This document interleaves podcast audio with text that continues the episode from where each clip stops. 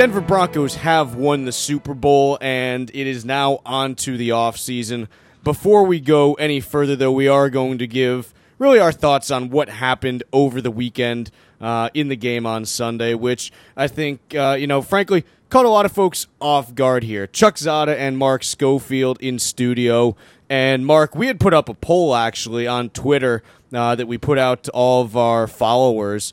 Uh, we got you know close to a couple hundred responses, and it was tilted 70-30 towards Carolina. And I think inside our offices was probably about the same, to be honest. And I was on the wrong side of this. I believe you were on the wrong side. And seems like an awful lot of people had Carolina, and unfortunately went home uh, a little disappointed.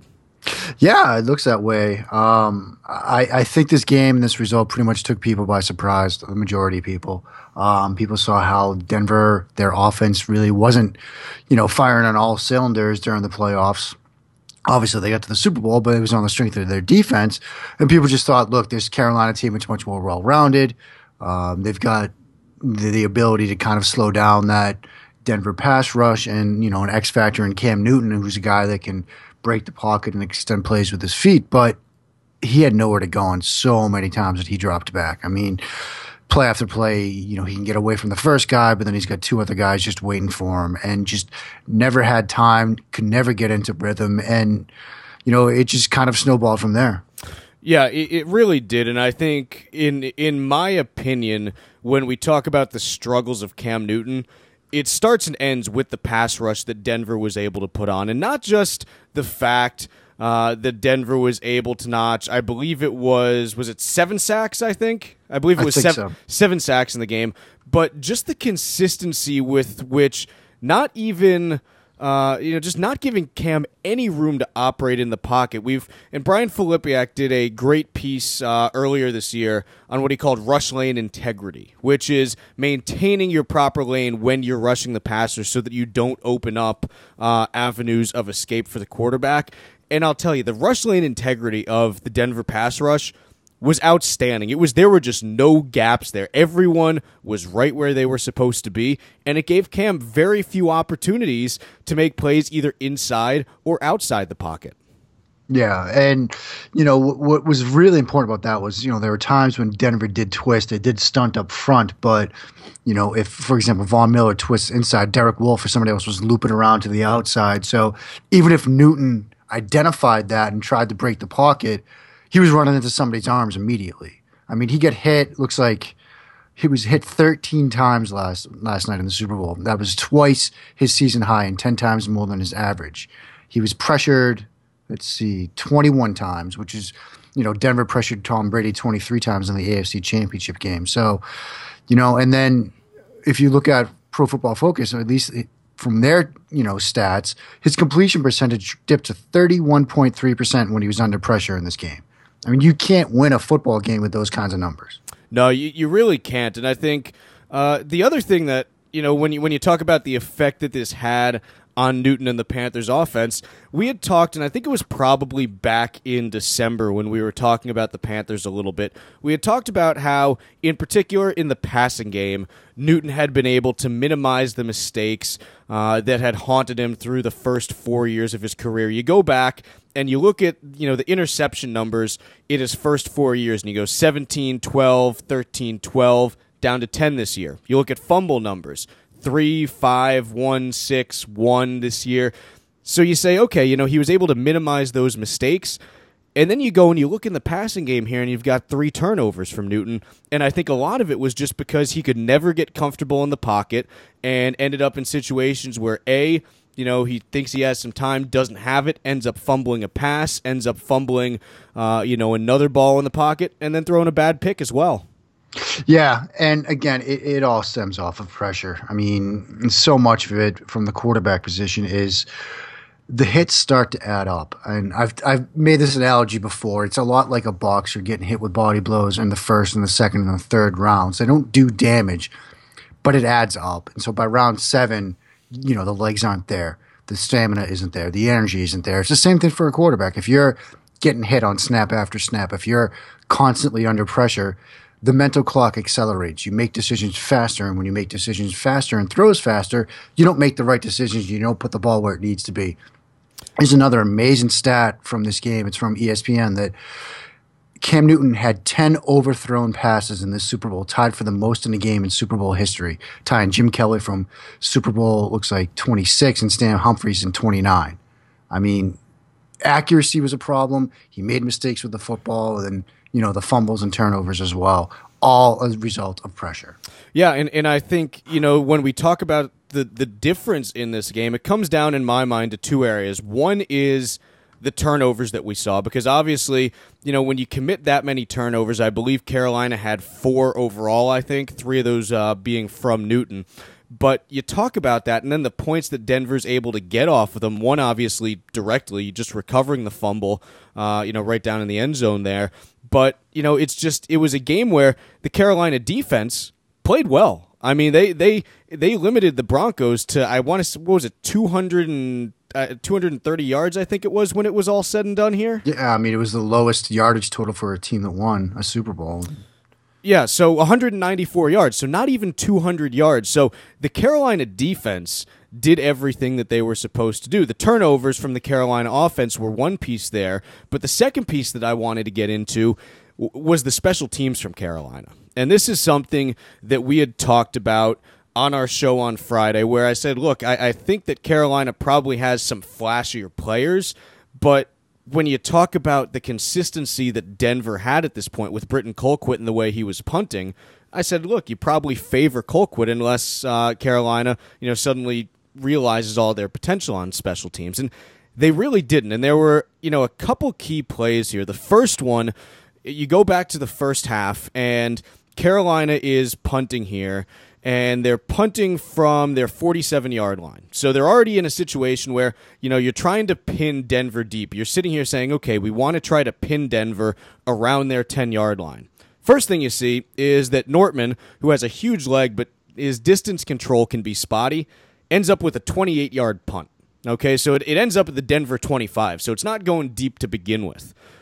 And then you have this strange situation where the Carolina coverage unit for whatever reason, you know, thought that there was a fair catch. It pretty much had that pretty much had to be what happened and just doesn't tackle the Denver returner. And I had written a piece last week that talked about a touchdown that Carolina had given up, which the, the key issue there wasn't that Carolina wasn't in good coverage position. It was just that they had no situational awareness on that return that led to them getting walled off and sealed off there. And we talk about situational awareness here and it wasn't the exact same thing that happened, but it's the same root cause. And it's just you can't make the same mistakes over and over there. And that led right to a Denver field goal. Denver couldn't move the ball. Okay, essentially would have gone three and out. They picked up nine yards, but they were already, you know, down at the Carolina 14 to start that drive. If you give them, you know, the entire field pretty much, you can't really do anything on defense no matter how good you are. Yeah. And I mean, that kind of like sums up the entire night for Carolina. I well, mean, it just seems like they just weren't. I mean, you hate to ascribe things like they weren't there mentally, but it just seems like they were off basically offensively and special teams wise. Their defense did a great job. I mean, their defense kept them in this game. Their defense got the turnover that they needed. Then they got that strip sack of yep. Peyton, um, set them up for a short field, but the offense couldn't capitalize. They're held to a field goal. And so instead of it being what could have been a 16-13 game. It's I think 16-10 if my math is right. Um, you know they don't get the touchdown. They, are held to a field goal. Offense just couldn't get it going. Special teams lays a couple of eggs on a couple different plays, and you know, in the end, that was enough for Denver.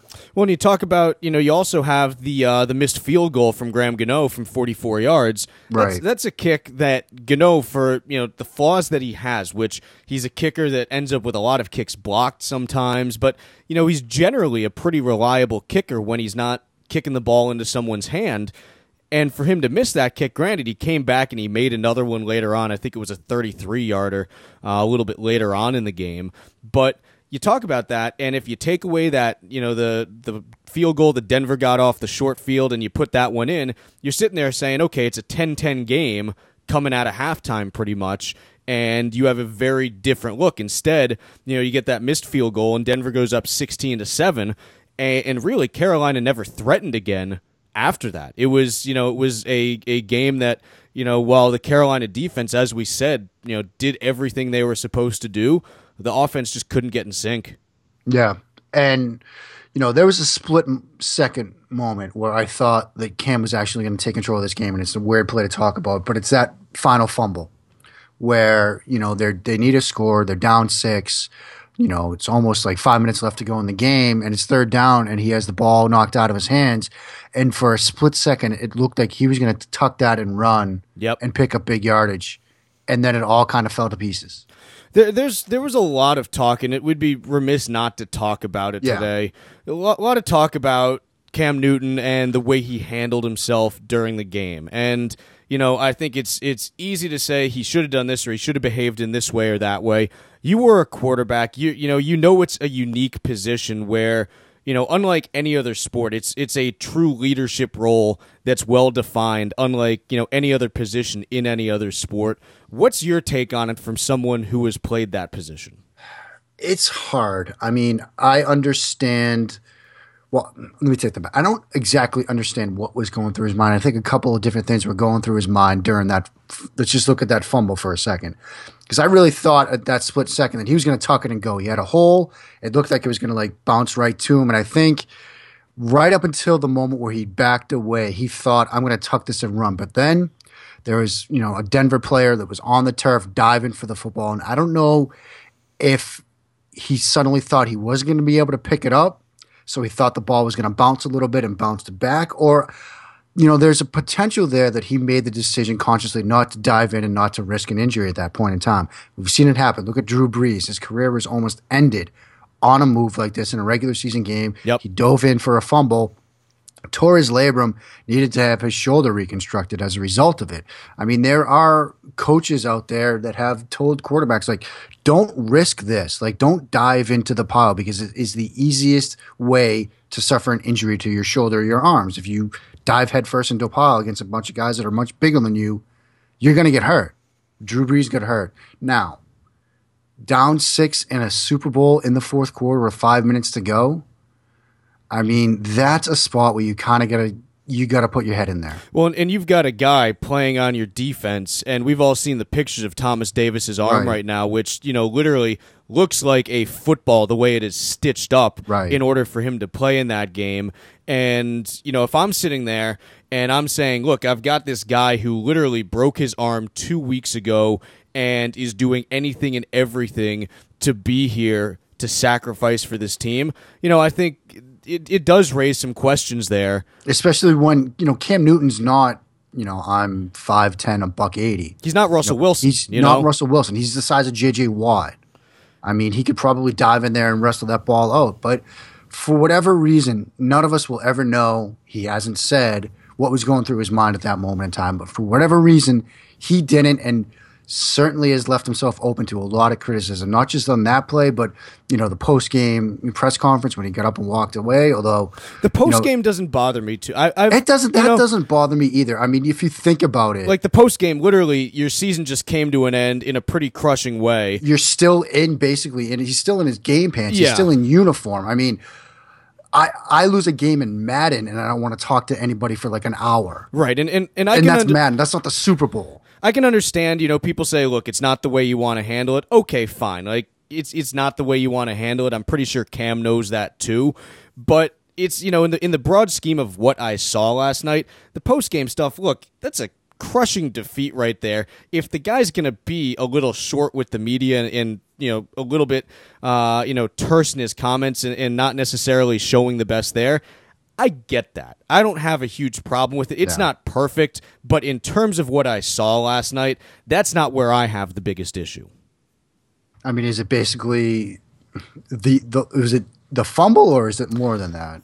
the, the fumbles there and also and and look it's I, I hate to try to read so much into it but there was and there was a gif of uh it was of newton i think it was when denver scored that last touchdown and Right. you see newton literally you know he, he pretty much collapses on the sideline and on one level i sit there and i say look this means a ton to him i love seeing that from him but at the same time, I sit there and I say, look, the game's not over yet. I know you may think it's improbable, but we've seen improbable things before in playoff football. We've seen the unexpected happen.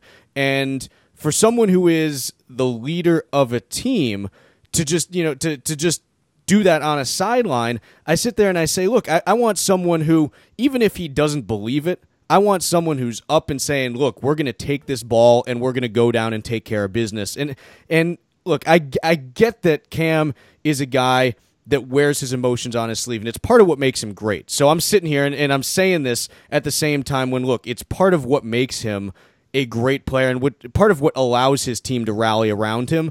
But it's tough for me to see that and say that that's what I want to see there. Does that make sense?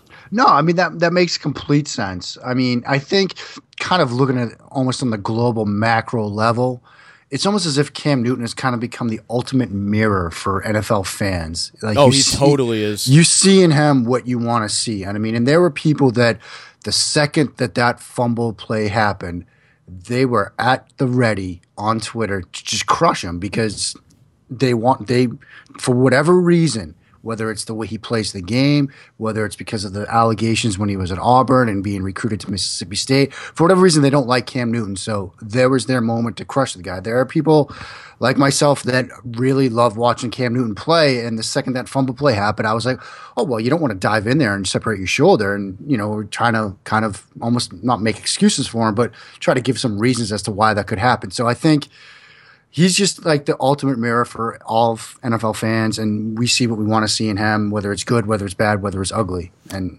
uh, that might be the more fascinating takeaway from this.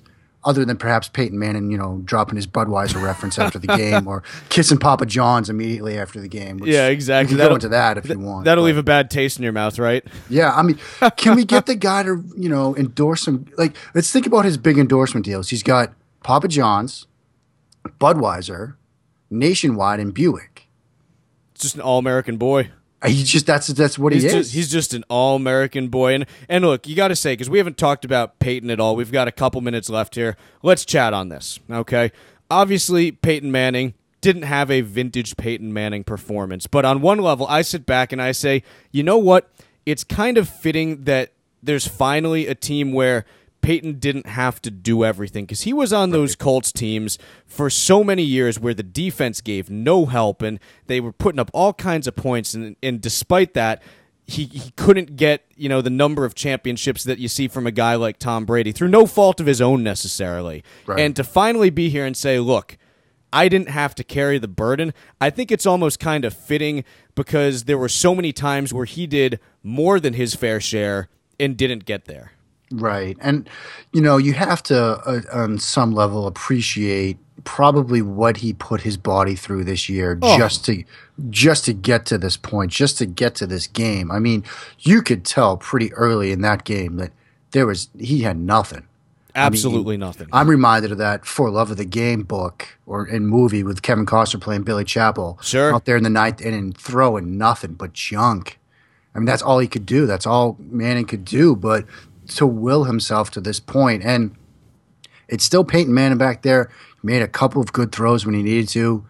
I mean, they he just had nothing left, but still, it was enough to win a Super Bowl with that defense. And, and, that's that's where I come back to. It's I, I find it fitting because Manning's a guy who has been criticized. You know, can't win the big even even though he's won a Super Bowl. It's now it's oh well you don't have as many as Eli. You know, there's there's always something that people were willing to criticize Peyton for. And I think it's just fitting that finally he didn't have to carry that burden himself and he could say, look, I have a team that can do this. And, and frankly, look, John Elway, when he came in and brought in right. Peyton Manning, that was his model. Like he said, yep. look, at the end of my career, I couldn't do it all myself. I want to lay it off to other people for Peyton here, and that's the exact team that he built. And credit goes to John Elway for having the vision to do that and build this team the way he did. It's it was you know you you look at and you say he did exactly what he set out to do.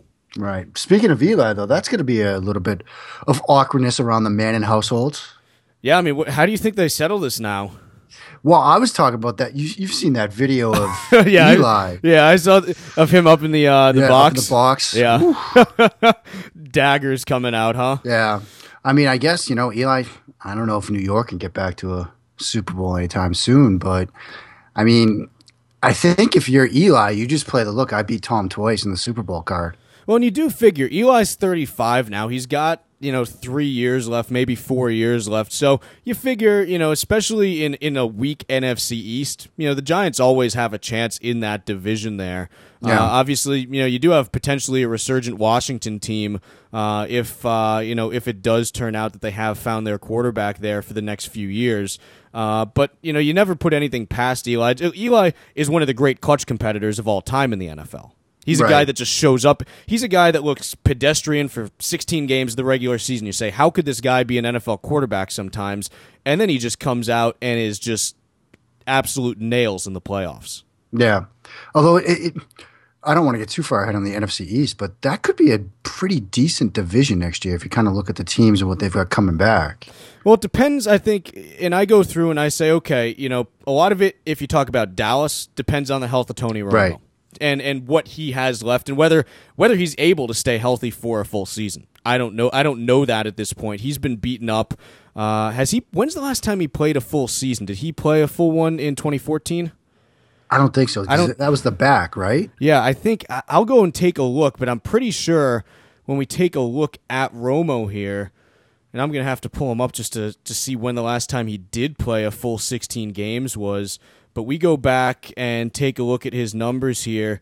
Last time he did play 15 in, in 14 and 15 and 13, but the last time he played a full 16 was back in 2012 now. So, you know, you kind of start to wonder, okay, you know, he's 35 as well, but, you know, he's kind of an older 35 with all the Yeah. pounding he's taken in the last five years or so. You know, you got to wonder about him. I do think that Washington team has the ability to do some damage, and you got to wonder what happens uh, post chip in Philly Right. now. Yeah. Although post a little Super Bowl uh, post game festivities for some of the guys in the Philly squad. It looks like. it sure does. It sure does. But, Mark, I think we are uh, just about out of time for the day. This pretty much puts a wrap on our uh, 2015 2016 uh, season coverage here. hey, we, we did some good work this season, my friend. We did some good work. But We, now, we certainly did. To uh, to all of our listeners, thanks again for tuning in. It's been a pleasure being with you so far through uh, this season here. Starting tomorrow, though, we turn our sights to uh, the draft. We're starting to get into draft mode already. I believe we're going to have uh, Brian Perez from DraftBreakdown.com coming on. They've done some very exciting things in the last day or so, so he's going to be joining both Mark and myself on our full length Wednesday podcast. Until then, we'll see you later.